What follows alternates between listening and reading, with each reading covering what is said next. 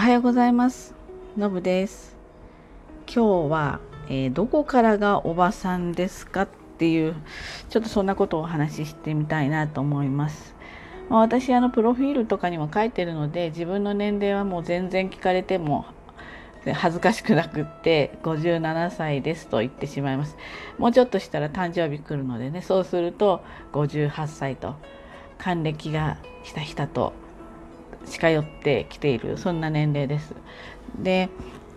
当然ね例えば10代の人から見たら30代をおばさんと感じるかもしれないし30代の人から見たら50代がおばさんって思うかもしれないしまあ、一般的には50代っていうのはもうおばさんとかおじさんっていう世界ですよね。中には50代でお孫さんがいる人もいるしね。まあそりゃもうそれだけの年数過ごしてきてるから、まあ、そう呼ばれても仕方がないのかなっていうふうには思います。で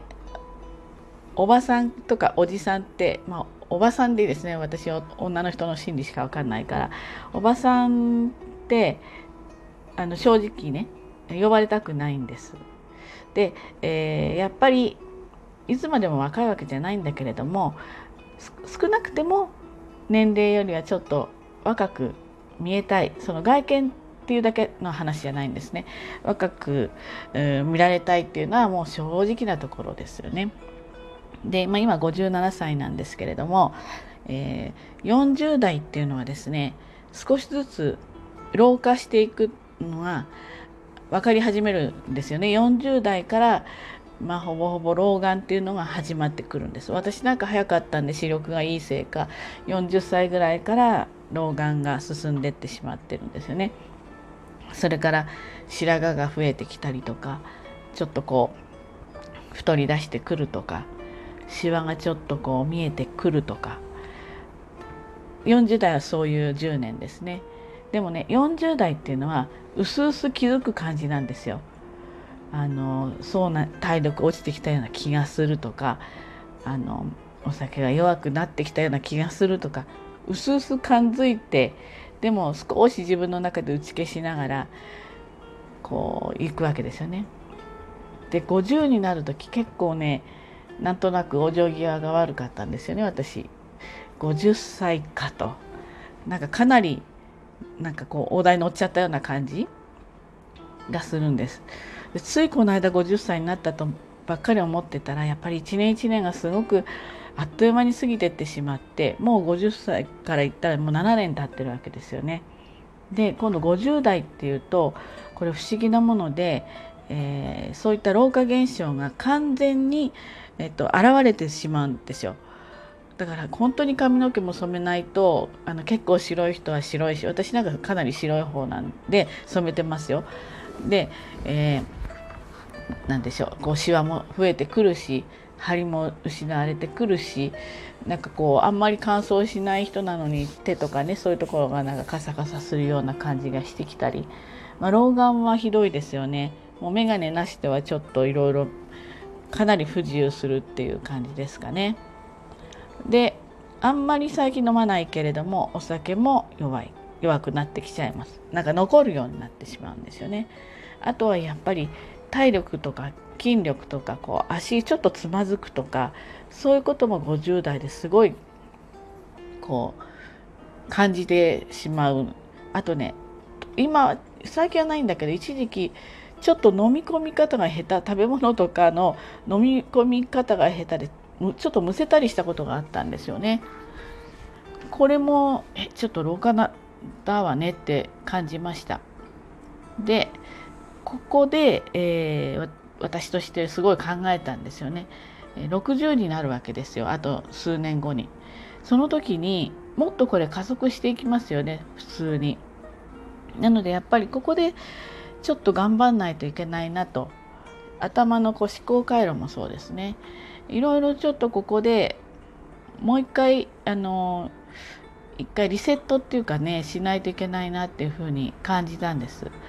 で50代になると皆さん私もそう思ったんだけどみんな言うんですけれどもやっぱ折り返しっていう感覚なんですよ。この先、えー、まあ、今人生ね80年90年って言いますから50歳になったらあのまあこう健康にねあの過ごせれば40年ぐらい過ごせちゃうわけですよね。でそこの折り返し地点でここからは本当に老化していくっていうところになってきますよね。なのでこの先の、まあ、60代70代80代をどう健康に過ごしていこうかな過ごしていけるのかなこのまんまでってすごく思ったんですよ。50歳でそんなちょこちょこ老化現象がなんかもう本当に完全に現れてきちゃってるのでね。で、えー、まずですね、うん、やっぱり私運動ですね。運動しばらくちょっとできない時期があって忙しくてだけど忙しくてできないはもうちょっと、まあ、理由にならないなって思ってであのやっぱ運動をしていないとこう怪我したりとかねなんかバランス悪かったりとか姿勢が悪くなるとなんかこうふっとウィンドウに映る自分がなんか年取った感じがするんですよね。やっぱり姿勢悪くなるっていうのはもう体幹が衰えてきてるってことなのでなるべくうんそこを整えようと。であと50代超えた時にね実は一気に太ったんですよ。食生活とか何にも変えてないんだけど、まあ、ストレスのたまる生活はしてたんだけれども78キロねバンと増えてしまったんですよね。これをやっぱりある時をきっかけにちょっとこう調整するようになったんですよね。なので運動とあと一応痩せる。それしかも、えー、50代で痩せる時に気をつけなくちゃいけないのは無理に栄養価を下げたりとか食べ物をうんと減らしたりとかそういうダイエットをしてしまうと、えー、まずすごく痩せにくいのでそんなに苦しい思いしても本当にビビたるもんなんですよね体重って。ビビたるものしか変わらないのできちんとした、えー、ま、ダイエットをしていこう。っていうふうに思って、えー、計画的に1ヶ月で1キロっていうペースで、まあ、1年やって12キロ落ちなかったんですけどれども9キロぐらい落としてまず整えたんですね。無理してしまうとね結局老化させちゃうんですよね。苦しい思いしてシワが増えたりたるみが出てしまったり、まあ、要するにもう老化させちゃうんですね。なので一番残念なことなので、えー、やっぱりきちっとしたダイエットまあ私アスリートフードマイスターという資格を一応持ってるので、えー、こういう形であのやっていこうとして、まあ、そういう、まあ、結果を出せたんですよね。あとスポーツとで頭の中の問題なんですけれども、まあ、ずっと仕事してきて、まあ、うん、言ってみれば大きな変化がないんですよね。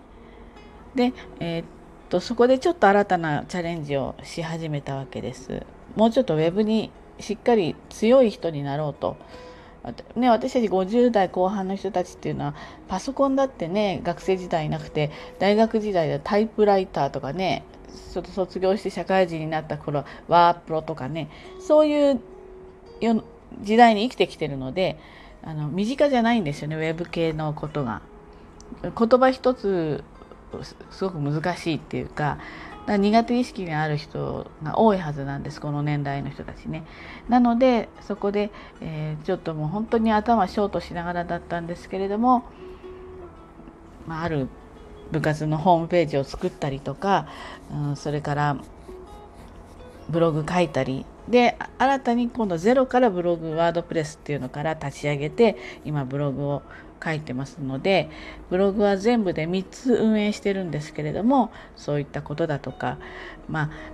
なんかこう例えば DM だのややれなんだのは自分でもパソコン上で作ってしまうとかあとこのラジオもそうですね。やっぱりあの新しいことに挑戦するってものすごく大変でこの年齢になるときっと若い人だったら何でもスッて入ってきてあんまり億劫に感じずにできるはずなのに私たちぐらいの年齢になるとまずそこがすごくこう重くのしかかってきて、えー、大変なんですよねやるのが。おそらく頭がロックするんですよね。で気持ちもなんかちょっと苦手だからっていうふうにこうキュッとこうシャッター降りてしまうんですよね。なんでそれをしないのはこうちょっとチャレンジを繰り返ししていくとその辺のシャッターがだんだん開いてきたりとかまあ、ちょっと調べてみようとかこれちょっと分かんないんだけどやってみようっていうところのハードルがあの下がるんですよ。だからそういった意味で、いろいろちょっとチャレンジしてみて、えー、60歳になってもこうそういったウェブ系なんかも割と自由に操作できるようにしたいなと思って今はやってます。やっぱ今やってることがもう必然的に60代70代の自分に降りかかってくるわけですよね。でしかもいくらねトレーニングしててずっと元気でいたいですよだけど何か怪我してしまったりとかこう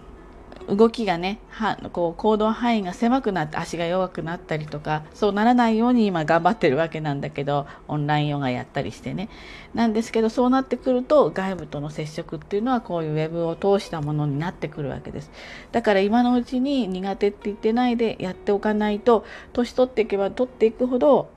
孤立してってしまう。世の中から本当に離れてしまう。テレビだけの情報だけになってしまうって。自分から発信する、うん、こう機会がなくなってしまうってことになりますよね。なのでこう頭も体もまあ心もですかねこう若くいられる間はやってみようと思える間は私は自分をおばさんと呼ばないようにしようとそういうふうに心の中で思ってます。まあ、世の中の人はやっぱりおばさんだよって、まあ、これは仕方がないんですね。だけど自分の中ではおばさんじゃなくってあのいつまでもそういうふうにこう何て言うんですかね柔軟にまあフレッシュにあのいられるようにしたいなっていうふうに思ってます。ということでおばさんって呼ばれたくないのぶのぶからの今日はお話でした。ということで今日も一日頑張ってまいりましょう。じゃあねバイバイ。